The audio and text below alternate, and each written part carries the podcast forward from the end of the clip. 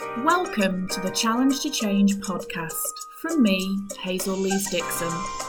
I work for ANSA Environmental Services, a company that delivers waste and recycling services, parks and grounds, fleet services, and street cleansing functions for Cheshire East Council. ANSA also delivers a range of services on a commercial basis.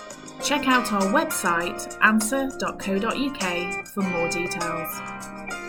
This podcast is all about the little environmental changes everyone can make that will have a big positive impact upon the planet.